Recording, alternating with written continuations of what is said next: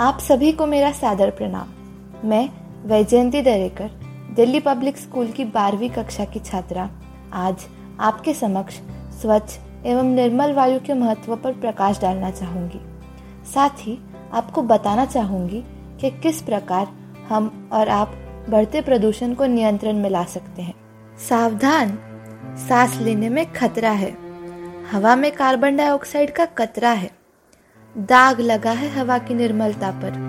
कोई तो रोक लगाओ औद्योगिकरण की सत्ता पर। हमारी सुंदर मनमोहक पृथ्वी कई जीव जंतुओं के जीवन का आधार है। पृथ्वी के वायुमंडल में विभिन्न प्रकार की गैसें उपस्थित हैं।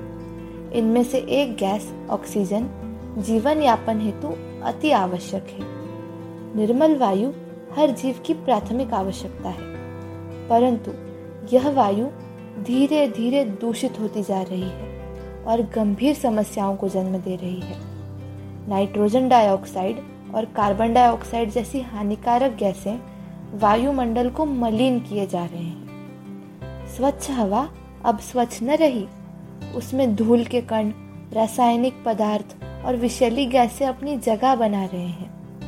ऐसे वातावरण में जीना इंसानों के लिए ही नहीं, बल्कि पेड़ पौधों के लिए भी हानिकारक है।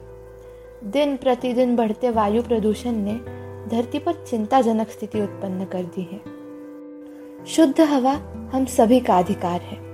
परंतु यह जान लीजिए कि इसके प्रदूषित होने के पीछे हमारा, यानी मानव जाति का बहुत बड़ा हाथ है। बढ़ती जनसंख्या ने पर्यावरण पर बहुत दबाव डाला है और पर्यावरण का हद से ज़्यादा शोषण किया है। मानव जीवन की विलासिता पूर्ण करने हेतु वनों की अंधाधुन कटाई हो रही है, जिस कारण कार्बन डाइऑक्साइड का अवशोषण नहीं हो पा रहा है और पृथ्वी का तापमान बढ़ता जा रहा है। वातावरण को प्रदूषित करने की दौड़ में कल कारखाने और मोटर वाहन सबसे आगे हैं। कारखानों द्वारा निर्मित दूषित हवा और मोटर वाहनों का धुआँ वातावरण को लगातार अपवित्र बना रहे हैं। जो कारखाने प्रगति हेतु स्थापित किए गए थे, वे हमें दुर्गति की ओर ले जा रहे हैं। भारत एक कृषि प्रधान देश है।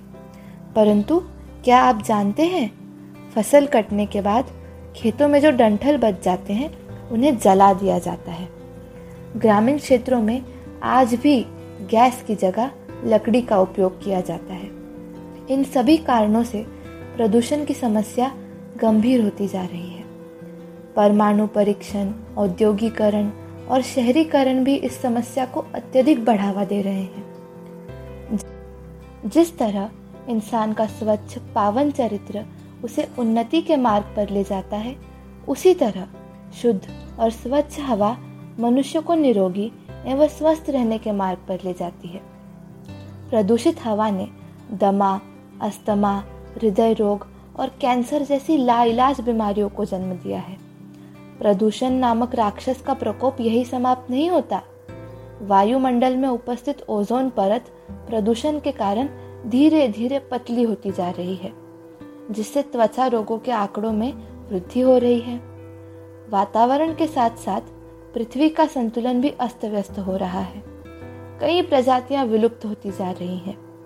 पृथ्वी पर ऑक्सीजन की मात्रा 24 प्रतिशत से गिरकर 22 प्रतिशत पर आ गई है। वर्षा के दौरान प्रदूषित हवा जल के साथ क्रिया करके अम्ल पदार्थ को जन्म देती है, जिससे पृथ्वी के सभी जीवों पर नकारात्मक प्रभाव पड़ रहा है। इस गंभीर समस्या का समाधान किसी एक व्यक्ति के पास नहीं है। इस समस्या के निवारण हेतु संपूर्ण समाज को एकजुट होकर लड़ना होगा। सरकार को पुराने वाहनों पर बंदी लगानी होगी। क्या आप जानते हैं, एक पुराना वाहन दस नए मोटर वाहनों जितना धुआँ उत्पन्न करता है। और पराली जलाने की बजाय खेतों में पानी भर के खेत की जुताई करवानी चाहिए, जिससे कि पराली सड़कर खाद में परिवर्तित हो जाए। कारखानों में सौर ऊर्जा के उपयोग को बढ़ावा देना चाहिए। पेड़ों के कटाव पर नियंत्रण होना चाहिए, तथा जितने पेड़ कट जा रहे हैं, उनकी बराबरी में वृक्षारोपण होना चाहिए। कल कारखानों की चिमनियाँ ऊंचाई पर स्थित होनी चाहिए। इसी के साथ साथ जनसंख्या नियंत्रण और जन जागरूकता अति आवश्यक है। जनता की सोच में बदलाव लाने हेतु नुक्कड़ नाटकों का आयोजन करना एक बहुत ही सुंदर साधन है। कानूनी नियंत्रण और वायु प्रदूषण कानून 1981 का सख्ती से पालन होना चाहिए। जनता को सार्वजनिक वाहनों के सदुपयोग से अवगत कराना एक लाभदायक कदम साबित होगा। हमें अपने घरों में सरकार द्वारा प्रस्तावित उज्ज्वला योजना का लाभ उठाना चाहिए, जिससे कोयले और लकड़ियों का उपयोग कम होगा। जिस प्रकार दिल्ली शहर में एयर बबल नामक कंपनी द्वारा बड़े पैमाने पर एयर क्लीनिंग यंत्र विस्थापित किए गए हैं, उसी प्रकार अत्यधिक प्रदूषित शहरों में इसका स्थापन होना चाहिए। यह यंत्र काफ़ी हद तक नाइट्रोजन डाइऑक्साइड की मात्रा को कम कर सकता है। विज्ञान और जन जागरण ही दो ऐसे शस्त्र हैं जो हमें इस समस्या से लड़ने में सहायता कर सकते हैं। अंत में मैं यही कहना चाहूँगी कि जब होगा सबका साथ, तभी होगा सबका विकास। हार मत मानना, जारी रखिए अपने प्रयास। धन्यवाद।